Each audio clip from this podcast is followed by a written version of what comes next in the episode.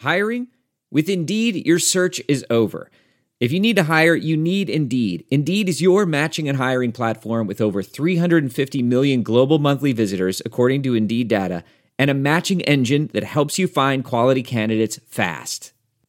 Ditch the busy work. Use Indeed for scheduling, screening, and messaging so you can connect with candidates faster. Listeners of this show will get a seventy-five dollars sponsored job credit to get your jobs more visibility at Indeed.com slash match.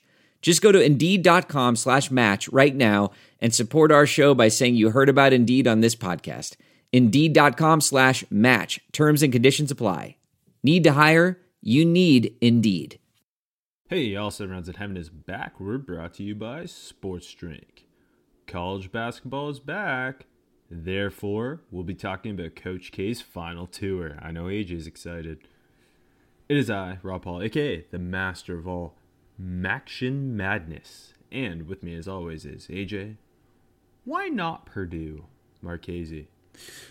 You think it's their year, Rob, in both football and basketball? Uh, no, I think their basketball program is, um, it's going to be like the inverse of what's happening to the football program. Uh, I think that's a good take. Thank you. Today, we're talking all the N F L draft prospects who shocked, locked, and popped in Week ten of college football. Let's hit it. Going out to Vegas, gonna set my draft. Gonna set my draft on fire. Seven, seven, seven, seven, seven. seven. In heaven with my lady, driving out to Vegas, baby, looking for a Stingley or Thibodeau. Who's gonna bat it on draft day? Who's gonna wage your future picks away? Who's gonna reach for a blue blood lineman? The home team. Let's go seven rounds. Let's go seven rounds together. Let's go seven rounds forever. And that's a song. We have a new sponsor that you guys are going to love. SimBull is the stock market for sports that allows you to profit off your sports knowledge.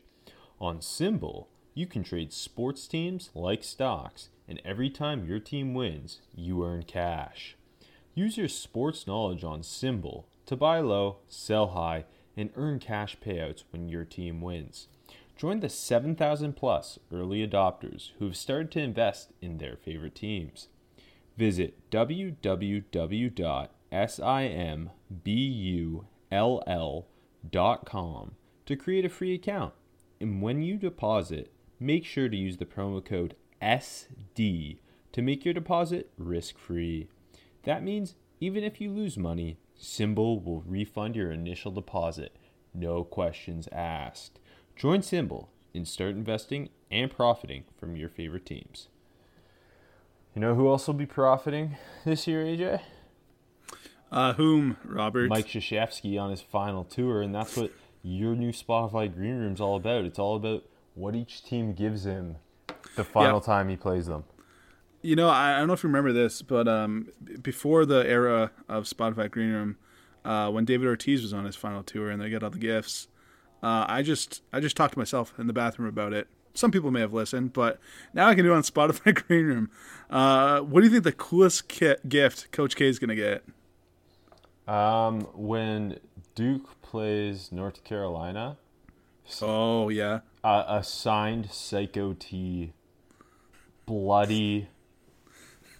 Uh, towel. Yeah, no, I, I'm the one that they got hanging uh, in the rafters. That's correct. Lower that's it correct. And give it to Coach K. Yeah, that's me. That's gonna be a beautiful moment.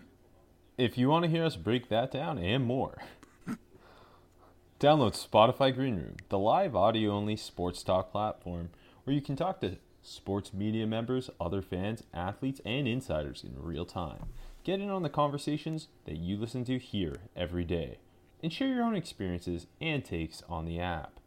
All you have to do is download the Spotify Green Room app free in the iOS App Store, create a profile, link your Twitter, join the group. then be notified when rooms go live. You know who else went live last week on a weeknight? Uh, who, Rob? My number one best freshman. I've a I've I got one too. Um, but first, let's call it tease. Okay. But first, yeah. Thoughts on uh, the week that was in college football? Uh, it was okay. I don't, don't have any any big thoughts here. Hey, great Maction games. Maction did not disappoint. No. Then a nail biter in Louisiana, Georgia State. Then a horrible showing no, no, from no. both Virginia Tech and Boston College. No, no, that was the game U- of the week. Utah. I stayed up late for Utah State. That I was didn't. a fun one. And then uh, Purdue just upset City. And, you know, that's, I don't know.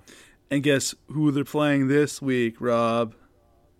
Oh, I've already penciled it in as a loss. Yeah, as you should have. We'll get there take, later. I won't be picking this, but take Purdue plus twenty. I will be picking this, and I will be taking Purdue plus twenty, but we'll get there later. Yeah, um, another week of upsets. I, I feel like every week when it looks like the slate's not going to be good, it ends up giving us something. That's happened yeah. twice now with Purdue, taking down top uh, top three teams. Um, Put Purdue in that, the playoff. I'm, like, uh, how can you go wrong? Well, they only beat the good my, teams. My belief is that the playoff should be Georgia, Purdue, mm-hmm. U T S A, and Cincinnati. I think that's the perfect four. I think it's hard I to agree. argue against those four. Um, but the most important thing that happened this week was the return of Maction on Tuesday and Wednesday night. Uh, and that's where I'll start with my best freshman, where I'll give that nod to Lou Nichols, the Central Michigan running back, who helped kind of pummel Western Michigan to some extent and lose me a, a pick. Um, ran for a buck sixty-three and two scores. I like Lou Nichols. He's short, stocky, runs strong behind his pads, already over one thousand this year. He's a freshman that's a third-year freshman. Is it cheating? Sure. I don't care. He's Lou Nichols the third, so it takes him three. You, I love it. You got him for shooting up the board, too? Yeah. Yeah, yeah. He is draft eligible, so why not? It's so funny that there's my best freshman. One is eighteen, the other's like twenty-one. It's sick, though. Love that. But yeah, Lou Nichols, he set the tone uh, for the Maction freshman this week. Uh, incorrect. You are wrong. You know who set the tone for the Maction freshman this week, Rob? Uh, Northern Illinois' own Travion Rudolph, who had fourteen catches for three hundred nine yards and three touchdowns. Uh, and that, that absolutely showed. Like you said, the Maction games were fucking amazing. Um, he's become a big-time, big play threat over the last couple of weeks. Uh, no one can seem to run with him. Uh, one of his touchdowns, uh, seventy-five yards. He caught it right in the middle, like forty yards deep, and just like ran to the sideline and killed all the angles up the sideline touchdown. He had a hundred-yard uh, kick return touchdown a few weeks ago. Uh, he had a few nice contested catches in the game uh, on uh, Wednesday night. He's not a big dude at all. I think he's like five ten, one eighty or something mm-hmm, like that. Mm-hmm. But he is interesting, and I, I don't know if it's you know legit speed or just max speed, but it looks like easy speed. But regardless, uh, you put up a game like this in that, that fun of a shootout, uh, something something to say. Uh, my my main takeaway from the first week of Maction was that the MAC is full of the best receivers in the country. The, the MAC is offense. I think that like I didn't expect them to come out and just blow the doors off of each other all week. Um, you say that as I watch Western Michigan and Akron in a in a just an ugly offensive battle. Hey, hey, but Eastern Michigan's only down by three against Indiana with under two to go in basketball. Ooh. um, my other freshman will stay in the Midwest with Denzel Burke, the Ohio State true freshman, who he's been playing a ton this year. There was a ton of hype heading into the season. He had his bumps, but he looks like he's arrived. Um, against Nebraska. Nebraska just didn't really go after him. They picked on the other defensive backs. And the the one real time they, they kind of took a shot deep against him, he was stride for stride with the receiver um, and played the ball wonderfully in phase and, and got a pass breakup. And he just, he's given off big, maybe it's the first name thing, but playing playing style, big Denzel Ward vibes from the, the young corner. Yeah, it is the first name. Oh, okay. Thanks. Rudolph was my only freshman this week, and I felt like he deserved was, the center was, show. But yeah, it wasn't a great week. Um, seeing as I'm, I did a homer pick and a third year freshman. Yeah, but we got the we got the debut of the Mac freshman, so that was fun. Um, speaking of Buckeyes, yeah, best sophomore, you, it's got to be Jackson Smith-Njigba, who's it's been him and Bijan Robinson. I think have been the two best true sophomores in the country this year. Um, he set the Ohio State receiving record against Nebraska, even though the Buckeyes could barely hang twenty-six on the Cornhuskers. fifteen catches, two hundred forty yards, and that seventy-five-yard uh, catch-and-run touchdown where he just, I don't know, went through the heart of corn country for a touchdown. Yeah. Um, he's, he's the third option. Obviously, Garrett Wilson was out for this game, so his workload went up, but, like, Garrett Wilson and Chris Olave are going to be first-round picks, and yep. Jackson Smith-Njigba might get that that tag of the other two receivers are first-round picks, but this guy's the best one of the bunch. Um, it's starting to feel that way. And that's a, that's another uh, recruit like Garrett Wilson that got out of the state of Texas, went up to Ohio, and uh, that pipeline stays strong. But, yeah, he, he's been unbelievable this year. Uh, he's thirteenth in the country in receiving yards. Uh You named two very, very good true sophomores, but not the best one in the country, Rob. I'm going to name the best one in the country. It's Will Anderson from Bama, who's, I think they're starting a Heisman campaign for him, which is a little silly, but he, he's had an amazing year. I mean, if in the defense of that, if we're going to be like saying Aiden Hutchinson, Jordan Davis for Heisman, why not Will Anderson? No, no, totally agree. I, I think no one should get the Heisman this year, but more on that when we do the Heisman show. Um, Will Anderson this week against L S U, uh, dominant. twelve tackles, a half, uh, one and a half sacks, four T F Ls, batted a ball down.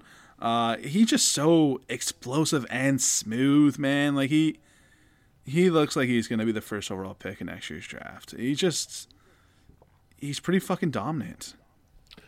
Uh, I'll go from one true sophomore defender to another that um, will probably is shaping his way to becoming a first-round pick, and his brother just was one. I thought Noah Sewell looked awesome mm-hmm. again for Oregon. That Washington-Oregon game like wasn't really very fun, but Sewell was a blast to watch. He was just hammering Sean McGrew. Uh, a little bit of a size difference there, but Sewell, just the way he, he gets downhill in such a hurry, yeah. and he's apparently he's two sixty. A two hundred sixty pound linebacker shouldn't move the way he does. I'm getting Vontaze Burfict vibes from him. And uh, he, he also broke up two passes. Like he he moves shockingly well for a, he's good. a heavy set linebacker. Yeah, no, definitely. And you can see it anytime you throw on the Ducks. I mean, um, I almost feel like he doesn't get enough credit. And that just might be, you know, people aren't really watching the Ducks and they're not actually the fourth best team in the country. Oh, the playoff ranks is going to come out soon, I think, too. Well, they're they're yeah. late tonight, but yeah. You, you know what's kind of funny is even before the season, I thought Justin Flo, the other yeah. true sophomore five-star linebacker, was getting more he hype was. than Sewell, even though Flo got hurt last year and then got hurt again this year. But, like, Sewell's just been that dude for them. Yeah. I mean, they're both pretty awesome, but no, Sewell, Sewell, oh, yeah, definitely. Sewell's fucking legit. No, I definitely agree. Um, I'm going to go with my, my third one because, obviously, I had Smith and Jacob out too. Uh, Quentin Johnson, the, the T C U wide receiver, who I've had here a couple weeks. Keeps impressing, man. Another another big uh, big game with the upset over Baylor. Uh, buck forty-two and a touchdown. He's big. He's fast. He, he makes the contested catches. I don't think his hands are like elite or anything, but uh, when you're big and you're fast and you're putting up numbers, I think I think you're going to catch the N F L's eye next year. Uh, yeah, I mean, that's just another great receiver, yeah. in the, and it comes back to our conversation from last week where it's like there's just so many talented receivers now. Yeah. Um, that it's like it, the position hasn't become devalued the way running back has, but you're going to hit on dudes in the second and third round who go on to be D K Metcalf or Terry McLaurin just because there's so much talent in the position now. I'm excited. I mean, I guess it started a little bit, but I think we're going to see where, you know, you get to high school, everyone wants to be a wide receiver. And it won't just be the guys who can't catch moving to corner anymore. It's going to be there's we have so many wide receivers well, at whatever level, college and high school, and those guys are going to be moving to corner. We're going to, I mean, we, we already I, have lots of freaks, but we're going to have some big-time I, freaks, I think. I feel like we've heard this for years I guess, where I guess. true football heads would be like, uh, when you bring, like, stop letting your kids play receiver, let them play corner. I guess. I run a camp where we get – but I'm just saying it never seems to actually truly transpire that way. Um, because offense is king. I w- yeah. I, I don't know. I guess there are some good – like, Jalen Ramsey in – I was thinking about this yesterday as I watched him play dominant football, um, or two days ago. And uh, I was just thinking how thirty years ago he would not be playing corner. Yeah. Actually, I mean, we, it's, it's it's it's interesting. We get the odd freak that will play, you know, D B or, or anywhere on the defense, and uh, that shouldn't be, you know what I mean? But like, mm-hmm. play some offensive stuff. Sorry, I'm watching E M U trying to upset Indiana. They're t- down by two. Um, yeah, no, no, definitely. I, I totally agree with you that we keep hearing it, but it's gonna have to happen eventually. It's gonna happen. I hope so. Um, okay, my my final best sophomore. Uh, again, a nod to the M A C. Marquez Cooper, the Kent State running back, yeah. who you, you can't help but think of Dree Archer as you watch him. So true. He, in that shootout with N I U, he just he had that that, that first or that, that second touchdown run where he just looks so smooth laterally. He's a little guy. He's like five seven, one eighty, but he's so explosive and just fluid. Mm-hmm. Uh, he's going to be an interesting back with the way the N F L has gone in wanting these kind of more change of pace, uh, Treat Cohen-esque runners who can also impact the passing game. I'd like to see him do more in that in that regard, but he's a really fun player. Speaking of Tariq Cohen, I miss watching him play football, but me too. I, I keep thinking of picking him up in all my fantasy leagues. Not ours. I cut him. Um, speaking of that shootout, Rob, weekday warrior. I, I cannot. Not call both Rocky Lombardi and Dustin Crum weekday warriors. um, there, I I feel like uh, it, there was so many M A C guys you yeah. could pick for this. Yeah, I know. Because obviously there was six M A C games. Like Hassan B, I can't even say his last name. Bedun. Be- yeah, yeah, Bedon? yeah, yeah. Hassan Bedon, the Eastern Michigan receiver who had twelve catches, one hundred ninety-seven yards, and two touchdowns against Toledo. And and he had eleven of those catches in, like, the first two quarters and the first minute of the third quarter. There was so um, many great – I could, I had a hard time choosing, but I'm like, for pure content, it's got to be Rocky and the Crum. You know, like, Lombardi threw for five thirty-two and three touchdowns and looked, like, legit good doing it. And Dustin Crum was just Dustin Crum, baby. It threw for over three hundred yards, no picks, two touchdowns, and had a sick touchdown run and, and another touchdown run and seventy-two yards on the ground. It was a fun, fun football game with them two dueling it out. It it was. And, and hey, I, just circling back to my Eastern Michigan-Toledo game, Bryant Kobeck on the other mm-hmm. side at running back, Matt Landers at receiver, and then you got Bedon making, like, one-handed catches through contact, and, and and I don't know. There's just a lot. All of a sudden, the M A C's an offensive league, and we live for it. I think. Uh, I, also, I, hey, Ben, Ben Bryant made a couple throws where it's like he did, hmm.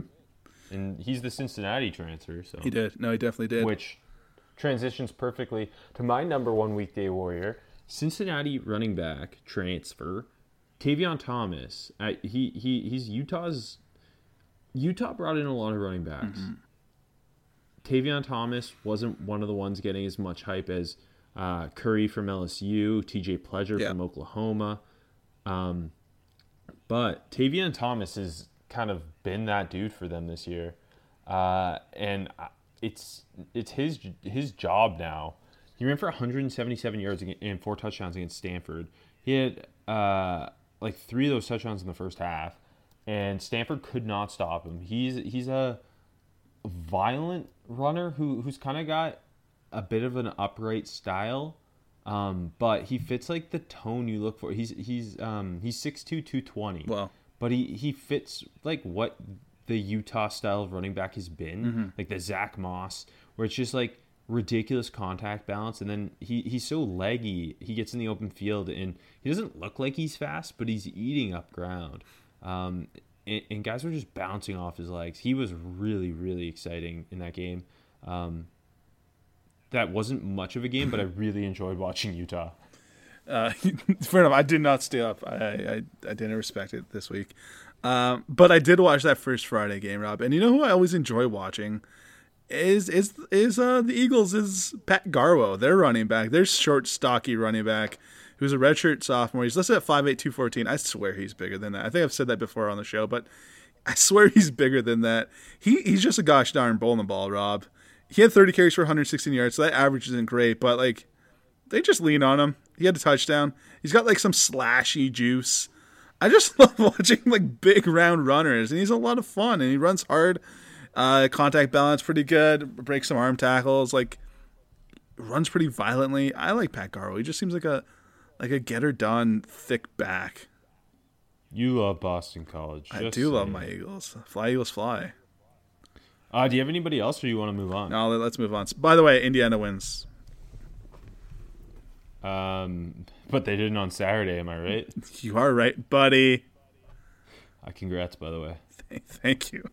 Anyone in the Big Ten at this point is impressive to me, just with what Purdue's doing to the top teams and, and Ohio State struggling with the Cornhuskers. But, hey, Scott Frost earned his fourth year at Nebraska or whatever. Speaking of not Scott Frost, but the Boilermakers. Yeah.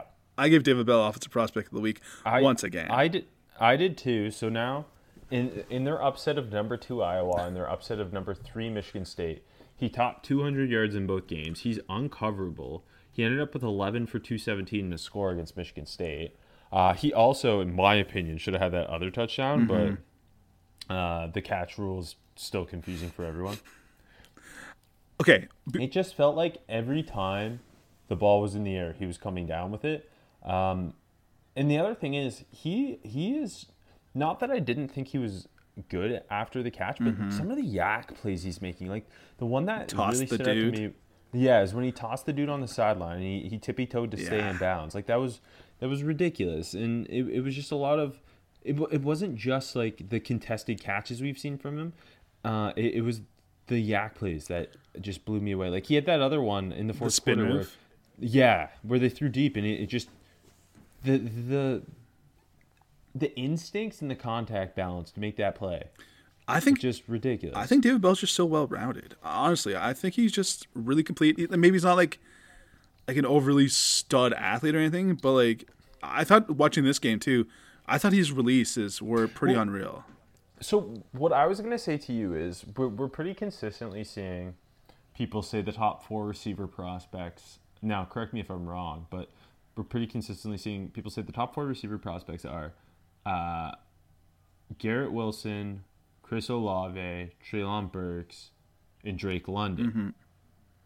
And I want to know what people see in Drake London that they don't see in David Bell. Because to me, I know David Bell's not like the, the same size, yeah.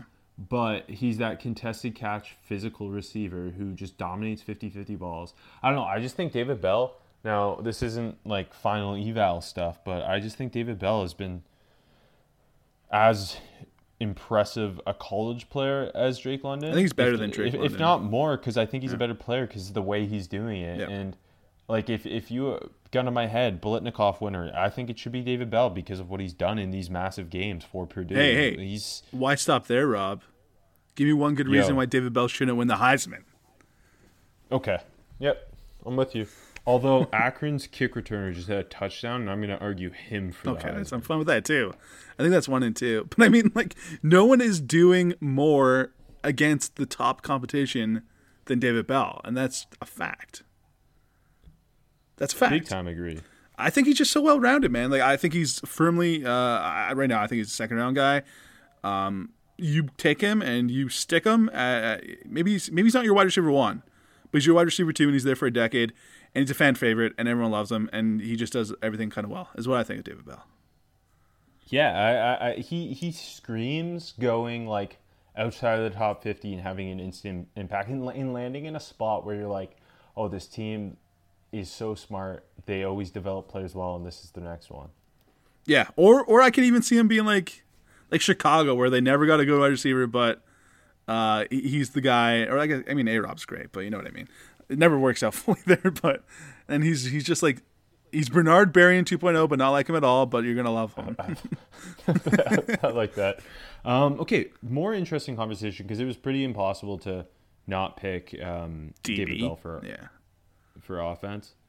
Uh, who who's your defensive best defensive prospect of the week? I struggled. I struggled, so I uh, I didn't cheat, but I, uh, I I lacked creativity with my answer here, Rob. I went back to the well. with uh, old Hutch, Aiden Hutchinson. Originally had him for outplayed the box score because five tackles, no sacks or anything. Bunch of quarterback hurries, though. But I think it was just another dominant week from him. And like I said, didn't rack up the sacks. But you watch him, and it's, he, you know, he needs three guys to block him at this point. Uh, if not, he's getting into the backfield and fast. I think he's just so complete. Like, like David Bell is, I think he's pretty well-rounded. I think Aiden Hutchinson is just complete right now. He's doing everything so well. Like, he's, he's, you know, he's got the size. He's got the get-off. He's got the quickness. He's got the ability to play the run. He's putting rush moves together, and he's putting up the numbers. I don't know what else you want Aiden Hutchinson to do right now. Um, I, I feel like it, it's pretty impossible uh, to look at what he's done this year and not just – I don't know. I feel like we're we're ignoring the fact he's coming off such a big injury, and it just has yeah. not slowed him. Yeah. No, that's a good point. It's a really good point. Um, I'm going to go with a guy who I think has, at this point, must have the best stat line in the country. Uh, again, you had to stay up Friday night to watch him. Devin Lloyd. And Devin Lloyd is ridiculous. It's every every time I watch a Utah game, he'll like finish with an absurd amount of tackles for loss, and like it, it's it's it, this. I think this was his best game of the year. So nine tackles, five T F Ls, a sack, a ridiculous pick six. Did you see the pick six? I did. Yeah. Like so, for those who didn't, Stanford's at like their goal line, and uh, uh, was it Tanner McKee? Or Jack West. It was Jack West. Jack West tries to like throw a quick slant, and Devin Lloyd's like engaged with the the lineman and just jumps up and snags snags what normally would be a batted ball, and, and just waltzes into the end zone like it's nothing. Um, and I mean, Stanford's bread and butter has always been running the football, and they just couldn't against Utah. And it was because Devin Lloyd was going sideline to sideline, shooting gaps in the backfield, constantly wreaking havoc. He's You know what it kind of reminds me of what he's doing, and it's getting less attention because he's not doing it in the S E C and he's doing it in the Pac twelve. I don't enjoy watching it, Utah, so I understand why, yeah. Uh, it, it, he, it's reminding me a lot of Devin White's final year at L S U, where it was just like every week ridiculous stat line, doing insane yeah. things. They're both named Devin too, so this could go back to my Denzel Burke, Denzel Ward thing maybe, but it's... I don't know. In our mock, we, we had him as the first linebacker off the board, and he he's done everything to deserve that this year. Yeah, no, totally. I mean, I I'm just not tuning into Utes games, but if I and I I, I know I would have picked him honestly because I know what he did and I saw like the highlights and stuff. But I felt dirty not watching that game and then putting him for defensive player of the week. Um, and, and for, for for context, nine games on the season, Devin Lloyd has eighty-one tackles, nineteen tackles for loss, six sacks, and three picks. Is the T F L's tops in the country? You know, it must be. It has to be, right? He has forty T F Ls in three years as an off-ball linebacker. Off, yeah, that's pretty ridiculous. I love Devin Lloyd, and and I was too low on him entering the year, and I I was I, even lower. So I, I, I'm going the opposite way. I absolutely love watching him. I I'm a put Utah in the playoff. I hope Utah wins the Pac twelve. I like them. The Pac twelve is so hard to watch right now. Nah, Cam Rising, that's my spot, or my transfer who popped. Okay, sick. We'll get there in a bit, Rob. Hold your horses. Uh, okay, okay. Let's let, let's move to shooting off the board. Where my first question to you is: Is Sam Hartman the quarterback prospect that like we've been trying to find quarterback prospects out of names we know? Yeah. Who just I, I don't know. I just feel like we're digging for anything at this point outside of kind of like Matt Corral and Malik Willis, who. More on Malik Willis in a bit, but is Sam Hartman the guy we've been looking for? What do you think? I don't know. I don't think any of these guys are the guys we've been looking for. I was gonna throw I, I, I was gonna throw another name at you to a way lesser extent, but I'll, I'll do it in a second. Because I just want to say, like, you watch Sam Hartman versus Sam Howell, yeah. and, and, and though it wasn't the most efficient game, seven touchdowns, almost four hundred passing yards. Um, Going toe to toe, obviously Wake lost Should've and was won, upset. But yeah. like, if you watch Howell and, and then you watch Hartman, like Hartman to me looked like the N F L quarterback. Yeah, no, I, I agree. Howell was not very fun, and Hartman was extremely. Like, he didn't. He completed under fifty percent of his passes and threw a couple picks. But no, I totally agree. I, I put his top two receivers here too because they impressed the hell out of me in A T Perry and Jaquari Robinson. Oh, Roberson, sorry. They were. They, I thought they were both phenomenal. I put them for shooting off the board. Um, I don't know. Hartman's going to be fun to sit down and really dig into, though. Yeah, no, I and I don't. Th- I, I I'm pretty sure he's technically a sophomore still. I don't think he's. Uh, so I don't think he's coming out, but I'm pretty sure okay. he's like a was he like a fourth year sophomore? I, think, I don't I understand anything anymore. Yeah, I hate it. Um, can I can, can I throw a quarterback name at you? Yeah, and it, it's way too soon. But I'm like, at what point does Aiden O'Connell start getting some respect? Yeah, he's the big game king. He's, he he slays the monsters. He's big game O'Connell. Like, he threw for five thirty six, three touchdowns, forty for fifty four.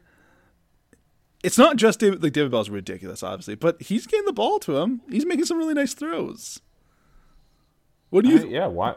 Uh, I mean, I, I I'd have to sit down, and but uh, at this point in this class, we're lo- we're looking for anything at the fucking quarterback he's a, position. He's a senior. I'm just saying, like I think his name's gotta be. Throw him in the Senior Bowl. No, he'll be at the he'll be at the uh, Shrine game. game, and we'll fall in love with him. He's playing really well. I mean, he, he's got like a he, he spins it pretty good. I thought like not like any big time trait, but he's putting the ball there. I think he's got some nice touch throws. I, I see the ripping those to David Bell. I don't mm-hmm. know. In this shitty class, uh, why not him for like a late round dude? I like it. I like it. I mean, we're grasping at straws. we are. Here. We are. Um, you know. Who made Malik Willis's day hell on Saturday? Who's that? Ole Miss pass rusher Sam Williams. Yeah, he ate that. Like Liberty's offensive line got eaten alive, and Sam Williams was doing a lot of it. Uh, he ended up with um, two sacks, uh, a couple, a couple hurries, mm-hmm. and he's he he's been a, a quality starter for them the last couple of years, but he's blown up this year. He he's like. Second in the S E C in sacks, I believe. six four, two sixty-five, but he's got bend. He's got yeah. speed around the corner. He runs that arc. And that's a guy I really want to dive into more because just he, he looked like a, a Sunday player mm-hmm. on that on that field uh, on a, uh, against a bunch of guys who probably won't be Sunday players. And you could see just there's a stark difference in his athleticism compared to everybody else on the field. Yeah, no, I, I've definitely liked what I've seen from him. And, you know, he's had his moments and his big flashes, and he's had a really good year, like you just said. Um, but yeah, like, he, like he's a senior, so yeah. p- potential Senior Bowl guy. Yeah, no, I think like he feels like one of those day three guys that you're gonna like at, at the edge, you know. Um, I'm gonna give you a guaranteed Senior Bowl guy, and a guy that we're Rob, still not talking Rob. about enough, Rob. Okay, okay, I know who it is. Who is it? Is it JoJo Doman? No, that's so random. No. Oh, what? Matt Nagy would not sub. Or sorry, Matt Nagy. Jim Nagy would not stop tweeting about him. No, I didn't see that. And I I have him because he was incredible against Ohio State. No, no. No, this guy's better than than him. Uh, Zion Johnson, man, he's just back to being a dude, and it's week in, week out. He's been great. Jim Nagy hasn't tweeted better than that much. I know, so. I know. He, we should be. He's underappreciated because he had all. We talked about it before. He had all the hype going to last year. He looked bad at tackle. Fine. He's back at guard, and he's kicking ass. Um, yeah, no, I, I, I do worry that he'll end up at the Senior Bowl and they'll like make him play no. tackle and he'll have a bad week and then like Don't say that. Don't say that. And then this, the Steelers will get him in the third round. I'm pretty worried. Yeah, I mean, that'd be great for Pittsburgh. I mean, he seems like a Pittsburgh guy. I don't know why, but he just does. Uh, okay, now let me talk about JoJo Doman. JoJo Doman was everywhere against Ohio State.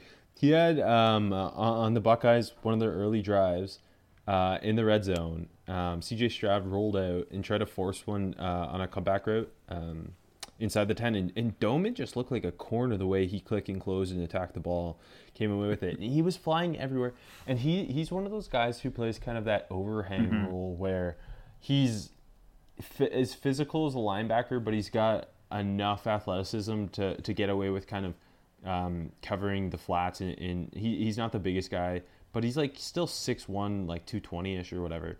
Um, I actually saw Nagy say he's a more athletic Drew Tranquil, so you, you best believe I'm gonna, I'm gonna absolutely love him. Is it possible to be more athletic than Drew Tranquil? I don't think so. Drew, Drew Tranquil like tested incredibly. He did. So I thought that was like a pretty big statement, but th- here we are. Anyways, um, you know, okay, I'm gonna give you someone that I don't know why they're not getting. I feel like they're not giving enough credit, and I don't know why. And it's Jamison Williams because he has had a fantastic year. He's an Alabama wide receiver, and I don't know why he's not getting more hype because all he does is go and have massive games and run really fucking fast. ten catches, one hundred sixty yards, and a touchdown against L S U. I don't know why he's not he, getting the credit, Rob. he's currently fourteenth in the country in receiving yards. He also had more yards against L S U than he had all of last year as an Ohio State receiver. Um, no, he, he he's a guy who, who's done, in my eyes, done more for himself than pretty much anyone in the country. Because when he yeah. when he left Ohio State and transferred, it was kind of like, oh, what like, why are you transferring from this great receiver room to get buried at another one? To get buried at another one, and he's stepped up, and, and he's been far more impressive than John Mechie all season. one hundred percent, yeah. Totally. And Mechie's a guy who people has as top five receiver entering the re- entering the season. Yep, totally agree. Um, okay, I gotta give you my favorite receiver in the country, who obviously is a Maction player, and I talked I talked about him live while he was doing this last week. Khalid Pimpleton. One of the best Maction performances in the history of the MAC mm-hmm. for Central Michigan against Western. Um, not only did he have five catches for one hundred fifteen yards and a score, where he looked like a, a very fluid and dynamic Deontay Johnson, Antonio Brown-esque MAC playmaker. Yeah. But he had two punt return touchdowns, a seventy-yarder and ninety-seven-yarder. The ninety-seven-yarder coming when Western Michigan punted with just a couple seconds left in the half, and he housed it. About as uh, impressive of a punt return as you'll see. He, he, I thought he was the maybe the best playmaker I saw all of last week. I, I, I know he came out of nowhere, and he's playing at Central, and it's like, how good could he actually be? He. Just the play speed yeah. and the fluidity. I don't know. Like, Khalil Pimpleton's got it, man. I put him for small school guy, and I put him there alone because I felt like he deserved to be in a category alone. You know what I mean? W- worth mentioning, too, two years ago, he had eight hundred-ish yards. I remember like him he, a He's been ago. a productive yeah. – yeah, he's been a very productive guy. This is his third straight game with over one hundred yards, uh, and then not to mention the punt return ability. Mm-hmm. five nine, one seventy-five. Um, I, I believe uh, technically a junior. I, I just, I'm telling you, name to watch. Dynamic as hell. No, I, I totally agree. Um, okay, uh, before, I got a couple wide receivers. I already mentioned a couple, but before I do receivers, I want to give Hassan Haskins, Michigan's running back, some credit because I feel like we haven't really talked about him as a prospect, but he's been pretty fantastic. And obviously, Blake Corum's been great. Corum got hurt early in this game, so it was all Haskins, and he put up one hundred sixty-eight yards on twenty-seven carries, a touchdown. He's six one, two twenty, so he's got prime N F L size. I think he's going to be a very good running back, too, who can do the goal line stuff at worst. At worst. I think at best he can be like a in, in the rotation there as a one B. Like, I think he's a good back, good vision, some juice. He hurdles, dude, and it's really, really fun. Um, I think Haskins is legit, and we haven't talked about him too much, so I just wanted to give him some credit. You're just pumping up Michigan players because no one else is doing it? It's not, it's not even true. Usually, you know me. I'm usually not going to mention Michigan guys, and and now you're ranked in the top ten. So and have I have to. to, yeah, I have to. And the Big Ten East is ours for the taking, and that's all I got to say. Um. Okay, my my last guy is Kenyon Green because mm-hmm. that Auburn Texas A and M game sucked for the most part. Yeah, it did. Uh, but Kenyon Green once again was just dominating the point of attack. And that that's an S E C defensive line, and the way he moves guys with such ease. And I thought it was one of the best rushing performances Texas A and M's had all year. Um, they ended up with two hundred seventeen yards on the ground, and that Auburn defense has played well yeah. this year. That Auburn defense is the re- like they have Bo Nix at quarterback. That defense is the reason they've been ranked and, and mattered. And uh, you know, I just. I don't know. I don't see how he doesn't end up being like a top ten dude at the end of the day. I feel like Kenyon Green is, I mean, obviously he's an easy guard prospect, but like, I think he's like the best offensive line prospect in a long time that I can remember that isn't getting any credit like in the season. You know what I mean? Like, you always have the hipsters and the offensive line people will be like, you know, keep an eye out for, you know, when when Nelson was at Notre Dame, like he was just, every week it was like, you got to watch him, you got to watch him, you got to watch him. I'm not saying Kenyon Green's that level. But he's very fucking good, and it feels like no one mentions him on Twitter when you watch, you know, you're, you're on your phone on Saturdays, watch college I football. Feel that, I feel that way about DeMarvin Leal at this point, too. Like, yeah, definitely. They, they, they both just fly under the radar because, I don't know, Texas A and M's not very fun to They're watch, not. to be honest. They're not, but I think both of them are doing a lot for their teams and going a long way to, to winning those that team games. Um, without them, I think they'd be completely irrelevant. Um, okay, I'll mention a couple of receivers. So I mentioned Perry and Robinson, uh, Roberson from uh, from Wake. I thought Tyquan Thornton from Baylor stole the show kind of uh, in that T C U upset. Bigger dude. He's not overly, like, I don't think he's overly athletic, but I had one hundred twenty-one yards, two T Ds. Really nice game, and I kind of like what I see. He's like, it's a little bit in the Mims mold, but not as athletic. He's probably like a, a late day three kind of dude at best, but he's playing really well. And I don't know if you're going to mention him anywhere else, but I'd be remiss in my duties if I didn't mention, I'm sure you're going to, Samori Touré game against Ohio yeah. State. Uh, I, I ended up putting him, I, I was going to put him, I, I was debating him and Tavion Thomas for transfer yeah. and Pop. Yeah. Um, and then I wanted to do Thomas for Warrior. So I got I got Touré for Pop because just the, the, the speed yeah. is ridiculous. And, like, he's been very good all year. I think he's averaging, let me just confirm it, but it's like twenty-something yards a catch. He's averaging twenty-two point four a catch and has over seven hundred yards. Like, he has been as dynamic as as anyone not on Ohio State in the Big Ten. Yeah, no. It, no, oh, and, and not on Purdue, sorry. I should say no, that yeah. no, he's, it's not like this is just like, oh, this is his first good game. He's been He's been putting together a really, really good season, and I had him originally for transfer. I moved him off because it's not technically his first year there. But um, no, he's been he's been fantastic. I think he was he was a dude this week. Uh, okay, moving to the bad stuff. Yeah. Um, we got to start with Malik Willis. I have a short list, but a lot to talk about because of Malik Willis. um, yeah, Malik Willis throws for one hundred seventy-three, three picks, runs for seventy-one, but averages like two yards a carry and a touchdown uh, against Ole Miss. Uh, they don't even cover. Um, I told you. They couldn't do anything for most of that game. Uh, the interceptions, the the final one was brutal, um, and it didn't actually matter, but it did matter for the cover. It, uh, it did. It was I was so afraid of that shit backdoor cover. It was it was in the red zone, and uh, he just, I don't know, what, like I can't even assume what he was doing. Um, I don't know. He the the first one was kind of a late throw, but it was a little bit on the receiver. Um, yeah, that was a cr- weird play by the corner. It, it, it was like it wasn't a great play by Malik Willis, but it it wasn't just all on him. The second interception's what killed me. I think that's the worst uh, one. They were yeah. they were yes they were down in, yeah because really the third one didn't actually matter. Just chucked it up. But those four rebels there and no flames. So I don't know yeah. what the hell he was doing. So down seventeen nothing, uh, a couple minutes left in the second quarter, drops back. The receiver's like, I, I guess he's trying to hit hit the uh, the honey hole, but like the, on the wheel, yeah. It, it wasn't there at all. Like the safety was clearly standing there. He didn't see him, and he just didn't see him, and it was just easy money interception.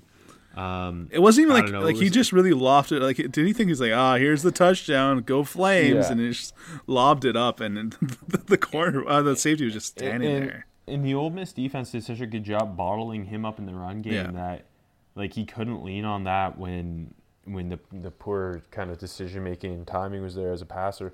Uh, I still believe he's gonna end up going in the first round, probably. Uh, I don't. I kind of think him and Matt Corral both will, and I kind of think. Not a lot of people are going to have first round grades on them, and it'll just be like, I don't know, like for, Christian Ponder and E J Manuel can go in the first round. Matt Corral and Malik Willis are a lot better than that. Yeah. So, yeah. But uh, I wouldn't like this isn't the year to draft a quarterback. That's the that's what it comes down to, and it, it comes down to that. Um, like even past those guys, like I don't know if there's any quarterback I want to hitch my wagon to on day two either. Kenny Pickett. Well, I, like I even I put Anthony Brown and Phil Dracovic for sliding down too. Just well, poor Dracovic, people are looking, he's hurt, man. They, yeah. People are looking. People are just kind of looking for anything yeah. at this point. Yeah, Anthony Brown hasn't had that. And, and, and like Anthony Brown, like he's they're winning games, but like he did not look very good as a passer no. against Washington. His legs are the difference for them, but like he's not looking like an N F L guy. No, Dracovic looked god awful. Oh my god, uh, he's got a broken finger, Rob. Yeah, like he can't throw, like clearly. But he was—it um, was a warrior. All those, like he kept diving for first oh downs. Oh my god, we get it. You love Boston College. Uh, him and Zay Flowers got nothing done no. in that game. I'll have Flowers later. Um, going back to Willis quickly, it's kind of funny seeing the, the talk about him on Twitter because almost like the college football talk, because like I feel like no one's watching Liberty games for obvious reasons. almost like they came away impressed with Willis because you they, they saw the talent. But I'm like, from a perspective, this was a terrible game. And yeah, you do, you know, you, you saw the athleticism. You know, like that one throw where he escaped and rolled at, uh, rolled to his right and hit the guy deep sideline. That was sweet. There's a couple nice throws, but overall, just a terrible performance from Malik Willis. Yeah, especially because this was the big prove-it chance. Yeah. Like, but I, I, and it was it, it felt like pretty immediately they weren't in it because obviously Jerrion Hill he yeah. takes it seventy yards like in, right away. But uh, like I don't know, they just couldn't move the ball and it just n- never felt like they were going to get back in it despite no. having a potential first-round quarterback. No, and I mean, I feel like the other small school first-round quarterbacks have elevated their teams more. I mean, like, I guess Josh Allen comes to mind, but even him, like, they were making, I don't know. I guess I guess Allen is the, the, the example there, right, where the team around him was pretty shit. You saw him struggle mightily. He got killed in the process, obviously, but the talent was there, and it worked out. But I don't think, obviously, I'm not saying Malik Willis is that level of prospect. I don't think he is. I think he's not far off, like, coming into the draft, but I don't know. It's going to be really interesting when you really dig into the tape and just, you know, like his pro day is going to be, you know. Oh, it's going to be wild. It's going to be fun, but it's also going to be super annoying, I'm sure, from the from, for us. Big, but. big time. Um, okay, I, I only have three more guys, and they're all Pac twelve defenders. Come on. Okay, let's hear it. Thomas Booker. Um, in a weak interior defensive line class, yeah. Thomas Booker was a guy I really enjoyed over the summer. Yeah. And I, I, I ha, like, I, it, not a guy that I like made up the hype for. Like other people are in on Thomas Booker. People have talked about him this year. Yeah, they could not stop the run. Like it, they got it run down their throats. And Thomas Booker made such a little impact. Um, like I still like him, and I think he's a, a solid day three guy, a guy who can play five tech, can play some three tech for you, and, and has some underrated twitch. But uh, he was just disappeared in this game to me. Um, And then from the Washington game, sticking on the interior D-line, like Oregon just leaned on Travis Dye to win that game. And Tully Latuli-Gessignon, I that was so wrong. Tully, Big Tully, who was another guy who people kind of wanted to, to mm-hmm. prop up as hopefully this guy can be a difference maker on the interior defensive line in this class. Uh, he just d- didn't look very good either. Like he couldn't anchor down against the the Oregon uh, offensive line, and you're just getting washed out of plays, and yeah, you know, interior D line not looking great. No, um, once again, yeah. And uh, sticking on that Washington defense, in his second game back, now it's hard hard to kill him. He he Zion to Z T F. Yeah. Z T F, sorry, yeah. Z T F tore his Achilles like several months ago. Yeah. Got back for the Arizona game, played decent given yeah. the circumstances.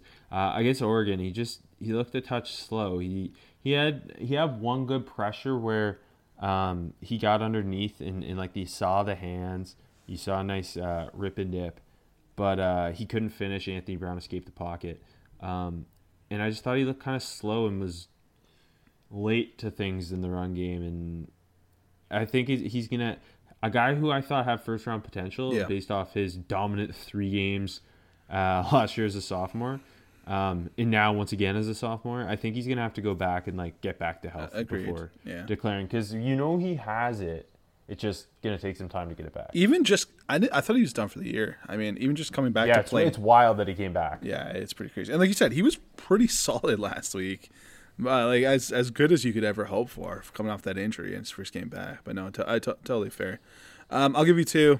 Uh, first and foremost, I guess Brian Robinson showed nothing against L S U. Like eighteen yards on thirteen carries, had a touchdown. I you hate Brian. Robinson. I do hate Brian Robinson, and the old heads of, of draft Twitter are still pumping his pumping him up, and it's I don't get it. He's fine. He's the least inspiring Bama running back in ages, though. Like. Uh, Come on, I think I hate. Honestly, I think I kind of hate this Bama team. I, I I want them to miss the playoffs. Anyways, I'll give you another one. I know he's not very good, but he, another guy's getting weird hype, and I think it's more college football-y and on the broadcast. But Peyton Hendershot is not good. He's been getting weird hype for like four years. I know, but it, I, I'm like, okay, he, he's done nothing this year. I thought it was done, but he's still getting it. So I just wanted to make the point. Peyton Hendershot is not good. If Peyton Hendershot was as good as people pretend he is, he would have declared in one of these past three years. Yeah, yeah. So that's why I was, I was, I had other guys here, but I moved to other spots. So I'll get to them later. So I want to add him because I'm like, he's not good. I don't know why why we're talking about him still. Uh, are you are you done? Uh, I'm done. Can we move on? Yeah. Okay, perfect. My out of nowhere prospect is Hendon Hooker. Okay, I, I respect that. Let's talk about this.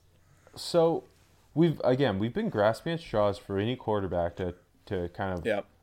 at least like have a crush. Like, I, do you have a crush on any of the quarterbacks in this class? Even like Phil Dracovic, obviously, but that's out of him. No, no one else, no one else. Um. So obviously, at the beginning of the year, Hendon Hooker was Joe Mil- Milton's backup. Yeah, just think how uh, easily this could have been Joe Milton, and you're out of nowhere right now. And Hendon Hooker has sparked this team since he came in and, yes. and kind of took over the starting job. Uh, I guess he could have been my transfer pop too.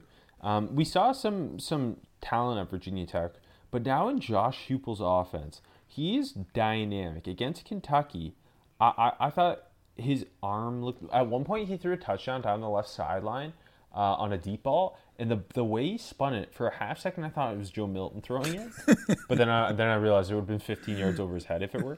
But, yeah, his other three touchdowns came on screens. But, like, he just operates his offense really well. He, he, he's got a quick release. He's got arm talent. He moves very well. He's been extremely efficient this year. He's six four, two eighteen. Yep. Like, I, and, and I believe he's got one more year of eligibility, I hope. And, uh... I don't know. I just think he's an interesting guy to keep an eye on in this Josh Heupel offense. I, Tennessee's like Tennessee, as much as like we all hated the Josh Heupel hire, and like Tennessee's not like great or anything. They're five and four, but they just upset Kentucky, and they've played pretty well. They're fun at bare minimum. Rob, I I know exactly what you're doing here. They play Georgia this week, so if Hendon Hooker comes out and has a game against the Bulldogs, you're trying to predict your shot early, and you're going to be yeah. b- blowing yourself. I didn't mean to say that, but blowing yourself on this show next week. And if he, if he goes out and stinks it up, you'll never mention this again. Hooker for Heisman. um, Rob, you're going to fucking hate me, but I'm going back to Boston College, okay? I don't know why I like this team so much. But no, this is a guy that's not quite out of nowhere because every time I watch a Boston College game, he balls. But he's fun. I think... I think when you sit down, you're going to like this guy. It's Josh DeBerry. I'd already like you him. You love Josh DeBerry. He's a good football player, Rob. And We've heard. Yeah, but do you not want me to talk about him? I don't have to. No, I'm kidding. It was a good game Friday night. You watched it. You saw it. Uh, five tackles, a sack, two T F Ls. Uh, had a pass beat, break up, too. Um, had one play where his man went in motion from the slot. Got the jet sweep. He came all the way across the field to make a sweet tackle where he tried to, like, leap inside of him, and he wrangled him down. It was sick. Uh, had the sack, like I just mentioned, too. It just timed it well. Came through the, the B gap. Uh, got to the quarterback, who Burmeister went out early, so that was kind of not fun. Uh, P B U, he's just really versatile. I, I think he's going to find a home at nickel, but you can kind of stick him anywhere in the secondary. And he's just a dude who plays hard. And he's always around the ball, and he can do a little bit of everything. It's a guy I want on my team. And he is on my team, but I want him on my N F L team, too. Uh, prospect who made me look stupid. I'm going back to that quarterback well. A quarterback I wanted to attach myself to. Um, and I, w- I was ready for him to blow up a, a little bit in front of the world on Maction, on Maction weeknight. And I just thought Caleb Ellaby was very... pedestrian. That's a perfect word. Against West, or against Central Michigan. And um, he needed to try and yeah. kind of carry them and bring them back, and he couldn't. And Daniel Richardson, though inefficient, was way more exciting to watch. Well, that's not surprising. Um, the GOAT. Uh, now, Ellaby right now, Akron, Western Michigan, actually just went to halftime. I love that. Like, I'm talking about a game from a week ago, and he's playing already. um, and, and he's six of eight for eighty-four and a touchdown. But, I, again, it's like they're leaning on the run game. It's a lot of layup throws for him. It's I, I, I like Caleb Ellaby a lot, but there's no way he's coming out. It's kind of my, my take here. Yeah, he, he had a great chance to seize the weak class, and he has not done anything with it. No, like he's been very good, a very good back quarterback, yeah. but he's he's just yeah, he's not a, he's not taking that N F L leap some people, including myself, were hoping for. But like, even if you were to like you know show someone who doesn't watch uh, too much college football, maybe they're an N F L fan, And you sit them down and you made them watch every second of action last week. And you said, okay, who who's supposed to be the best oh, yeah. quarterback in this There's in this no conference? Way. They wouldn't have pointed to Caleb Ellaby. No, they would have pointed to Rocky Lombardi. Or the Crum, baby. Or um, Ben Bryant. Prospect who made me look stupid, Rob. Guess where I'm going? Boston College. Boston College, unfortunately. N C A A Flowers. Um, yeah. We toppled Jerkovic already. It's his first game back. Gotta give him some, some you gotta give him some leeway, Rob. I can't believe you did that to me. Uh, but yeah, he completed like seven passes. Uh, three of them were to Flowers for fifty-five yards. Uh, but Flowers, that's a couple really, really bad drops. He had the one where like he did this weird jump that he didn't have to jump, and it just went right through his hands. I don't know what the fuck that was. Like, the big play factor is still there. Like you, you see him moving like really well. Still, the routes are pretty nice, but he has not been that top one hundred potential guy that I thought he looked like. Um, I think we both did. I think we both did, yeah. But I didn't want to. I was going to take this bullet by myself. Um, yeah, that, I thought he was going to make a leap and be, you know, like a like a third uh, day three. I'm sorry, a third round guy. I still love him, but I think he goes back, and Dracovic goes back, and they all they all have a. Then when they see next year. Uh, my best prospect versus prospect matchup was. Uh, Two guys who, though on opposite sides, didn't necessarily match up with each other. It was just kind of, these are the two prospects you were tuning in to watch for the most part. And they both have their ups and downs, and I just thought it was really entertaining. Uh, Wandale Robinson and Alante Taylor. Um, Wandale Robinson had thirteen catches, one hundred sixty-six yards, and a touchdown. Uh, he had a couple drops, though, that were pretty bad and would have gone for first downs when Kentucky needed them. Um His touchdown was awesome, though, the way he high-pointed the ball through uh, with a, a defender underneath and over top him. Um, and, and he, once again, looked dynamic as a route runner. I'm really excited for Wandale Robinson. Other side, Alante Taylor, a guy who I, I, I, I kind of questioned a couple of weeks yeah. ago. He he had, um, on the quick out, Will Levis try to throw quick out to Wandale Robinson, and Alante Taylor's closing speed to attack the ball, he had a pick six. It, it, it was awesome. And I thought, for the most part, Um, Alante Taylor kind of gave up nothing. It was Robinson and uh, Ali, the other Kentucky receiver, both had pretty strong games, but generally it was not against Alante Taylor. Uh, I just think they're both really fun to watch. It's funny how quickly Will Levis's name came into the lexicon and then immediately left. I think it's I think it's gonna be back. He played pretty well against Tennessee, yeah. and we're grasping for quarterbacks now. So. Yeah. Uh, speaking of quarterbacks, I mean, I just said Malik Willis versus Matt Corral, but we obviously had talked about Willis ad nauseum, but. We haven't talked about Matt Corral. What did you think of Matt Corral? It wasn't like one of his super, super dynamic games, but it didn't need to be. Um, he had a couple big-time throws. He's also still banged up. Too, yeah, right? I'm happy so, they didn't run him like dum-dums. Yeah. I think it, it kind of felt like they got up quick. Yeah. And they knew they could kind of control the game and not have to ask easy. him to do too, too much. Yeah. So. Um, but yeah, like there's nothing to really bang him on. What a disappointing. I mean, I guess the Willis being bad was good for our content too, but what a disappointing game. I mean, overall, and I kind of had the yeah. feeling going in. I'm not gonna lie, because Ole Miss. I mean, they're just so much more talented than Liberty is, and just I mean, all this game, all these, all the scouts in attendance, like half the league was there, I think, if not more, and uh, just really, really nothing from either of them. Like Corral was fine. Like he's not bad in the least. I'm just nothing to write home about. Um, prospect who outplayed the box score. I'm going with Kayvon Thibodeau. Uh, three tackles and a half a T F L against Washington. I thought he looked really disruptive, and they were moving him up and down the line. They got him in because when he was outside, they they would put two or three guys on him. So they put him inside sometimes, and he'd get a one-on-one with the guard, and he'd eat him. And Morris would just have to kind of throw it away. And he, he got a couple pressures doing that. Um, and he looked really good against the run game, as he always does. And it just didn't feel like, because his stats weren't that great, you just didn't feel like he got talked about very much. Did you see the Daniel Jeremiah tweet today that said um, one of his scouting buddies texted him and said, uh, last year's class would have had ten guys go first overall this year? Now, I can get that with five of them being quarterbacks or whatever. Yes, but, but finding five other prospects that would go ahead of Kayvon Thibodeau. And I mean, look, I'm sure he was being exaggerative, but whatever. But let's say he wasn't.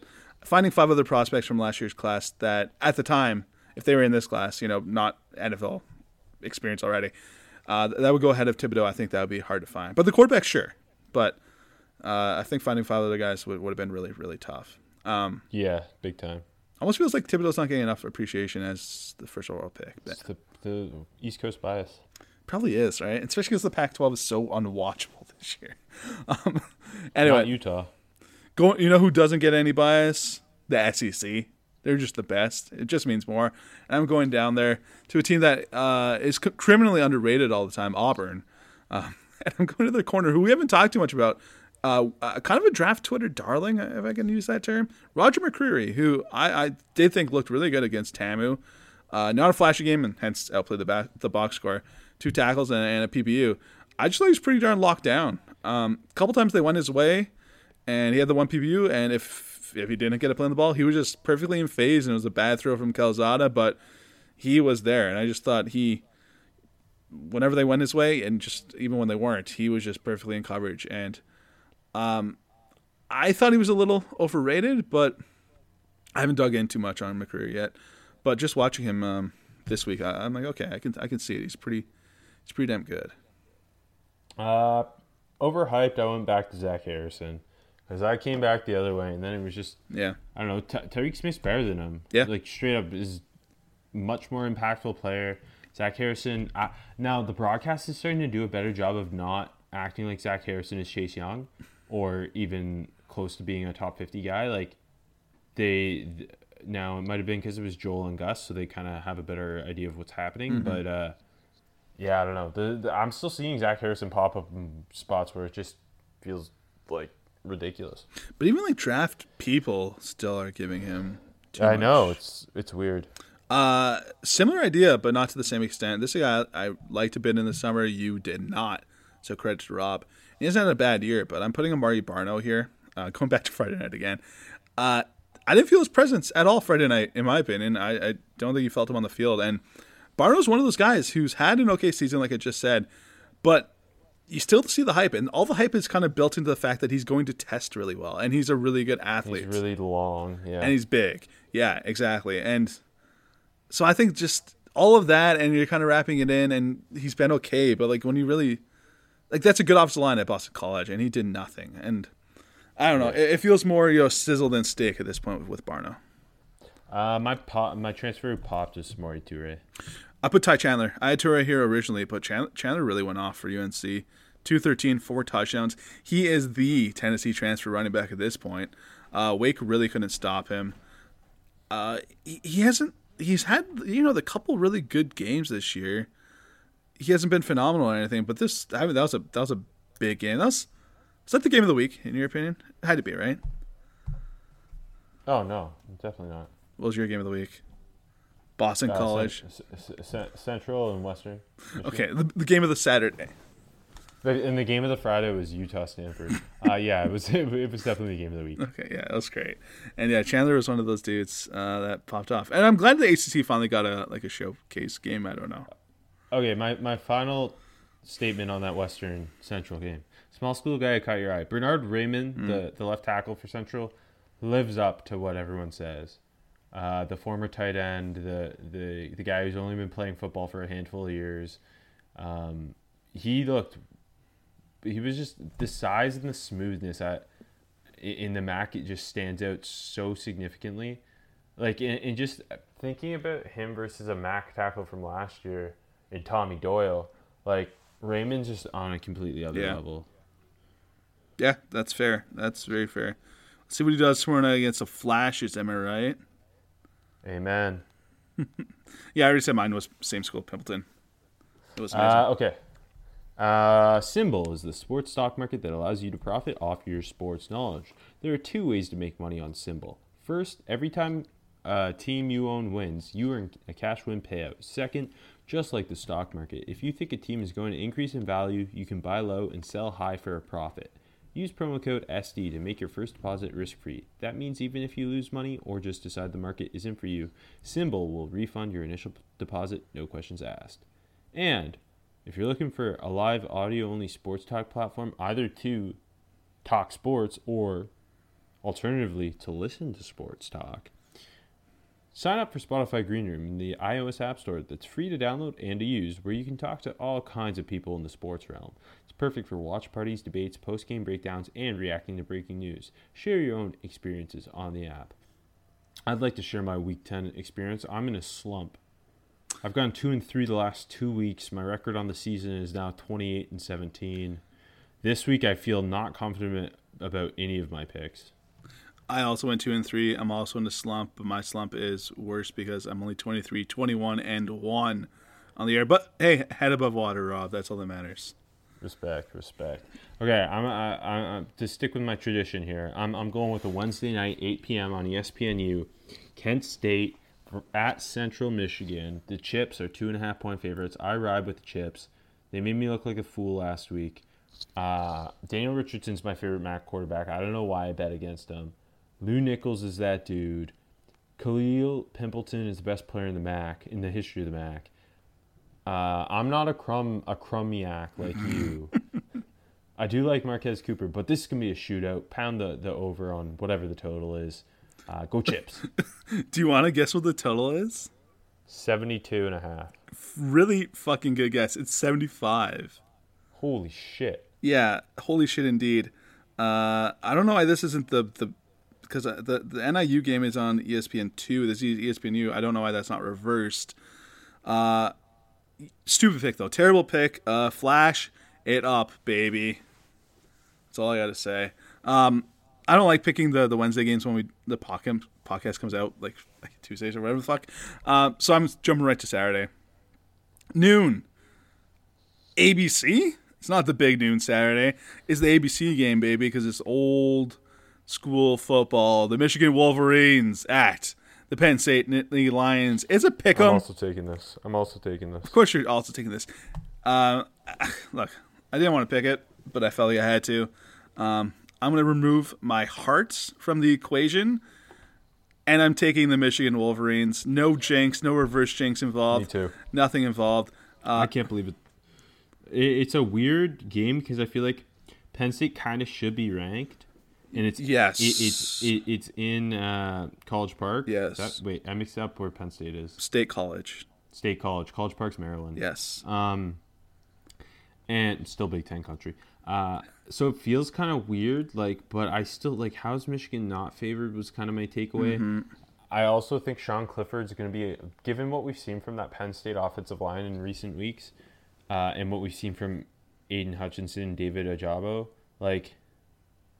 Those guys are going to eat Sean Clifford alive. Like, the, the defense, Michigan's defense alone, I think, wins this game. Now, Clifford had a pretty good game last week, but it was the Terps. And yeah. It's really just stopped Jahan Dotson because he had a massive game against it. We didn't talk about him because it was the Terps, but he had a, he had two forty-two and three touchdowns. Like, David Bell, better than David Bell numbers, really. He's been a monster, too. Uh, so watching that that Dotson against the Michigan secondary, that's been better this year.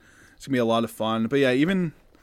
I mean, I think Corum should be good to go for Saturday, but even if not, the, I think even Michigan's offense should should be able to move it a little bit on the pen. I don't know. It's going to be low scoring. What's the total in this game? I didn't look, but it should be should be low. But I think the yeah, I totally agree. Ojabo and, and Hutch are going to be way too much for uh yeah for that line. Big agree. Um, my other or uh, the other noon game to to watch that is the big noon Saturday yeah. game. Uh, on Fox, number eight Oklahoma at number twelve Baylor. I went back and forth on this, like, cause I, I think cause I like the way Baylor plays. Um, you've talked about it, how they've kind of leaned into run the football, play good defense, yeah. do the opposite of the rest of the Big twelve, and, and just the scares Oklahoma has had. But like Caleb Williams has been incredible. Different so team, just, I, yeah. I, I, I'm gonna go and take the Sooners minus five and a half on the road. Uh, this is a great test to see how good this Baylor team actually is, though. Uh, Baylor bit me last week, uh, not only not covering against T C U, but losing in the Jerry Kill game. yeah, this is a different team with Caleb Williams. Everything before Williams, I know they had you know the Kansas game still, but I think Oklahoma goes in and covers and wins. I'm not going to say easy, because I think Baylor is a little more difficult in the house that R G three built, but I, I, I, like the, I like the Sooners to cover and win. Um, I'm jumping. Do you have any three thirty games? I do, and I got one more noon game. Oh, okay, go for it. Noon matchup of I, I tried to get the ranked teams, and I realized there was more ranked games, but I didn't care. Mississippi State at Auburn. Auburn's minus five and a half. I don't like the the Tigers of Auburn, but I don't think Mississippi State's good either. Both these teams, these both these teams are frauds. And um, I'm gonna pick. I'm gonna pick the team but, that is uh, more physical and a fraud, but they win these stupid Missi- football games. And I'm taking Missi- Auburn. Mississippi State's rank just so the Bama ranking makes more sense. Yes, I think that's true. I think that is very true. So I'm taking Auburn to cover. They win by a touchdown. I think I'm, I feel pretty good about that. And uh, what's your three thirty game? Oh, Purdue, Ohio State. I already said it off the top of the show. Oh, right. Boilermakers getting twenty points. The Giant Killers. I bet against them like idiots last week. Um, come on. I know that's not Ross Aid. I know it's not Ross Aid, but they got they got the magic. Rob feels it in his gut. They already have Ohio State's number. I can see his gut wrenching right now. He knows it's coming. They struggle against Nebraska. Purdue's taking down Ohio State. I believe it. I know you do. Um, you're not going to hear an argument for me. I know. I mean, all they've done is done this this year, and all Ohio State's done is look bad. Come on, uh, but but realistically, even getting twenty points, they're going to hang around. Uh, seven p.m. E S P N, number fourteen, Texas A and M, uh, heads to Oxford to take on number sixteen, Ole Miss. It's my last um, pick. Weird game. Yeah. A uh, uh, uh, run-the-ball, play-strong defense versus Ole Miss's defense played well, but uh, uh, more of a high-flying attack. Yeah. Two different styles. I'm going to take Ole Miss. Um At home, if Corral and Zach Calzada have to get in a shootout, if it's on Alabama on the other side, I don't think Calzada can do it. Um, another week for Corral to get healthy. Uh, I am excited to see maybe Sam Williams face a little bit of Kenyon Green. Mm. Um, and that Ole Miss offensive line against DeMarvin Leal in the fellas. But uh, low-key good trench game. But uh, yeah. yeah, I don't know. I just I think Corral can win this game. I'm taking Texas A and M. I'm still a little worried about Corral being banged up. Um, Texas A and M, if they're anything, they're physical. Uh, the spread is kind of weird, but Ole Miss is such a like you can't peg this team. You know, like one week they they go and get into a shootout with Archie, and the next they get blown out. Like they're really tough to really get a good reading on what they are, and that. Going back to Corral not being healthy, at least I know Texas A and M is going to come in, play really good defense, play a scrappy game, and kind of out physical Ole Miss. And I'll, I'll take I'll take them to win by field goal. Um. Okay. My final, is that all your games? It's all my games. Seven thirty, A C C Network. Number nineteen N C State at number nine Wake Forest. Now, if Wake had beat North Carolina last week, mm-hmm. I would have said N C State perfect time to upset them. Uh. This is an interesting one because both these teams, N C State has not gotten talked about very much, even though they're ranked and they're seven and two. And Dave Doran's done a great job. Yeah, Devin Leary's been one of the most efficient quarterbacks in the country. Uh, Leary, like Sam Hartman, kind of big blow up this season, and but just really not being talked about. Zonovan Knight, uh, at running back for N C State. Uh, Ickham at left tackle, one of the best in the country. Uh, Emeka Emezi at receiver. Like N C State's loaded on offense.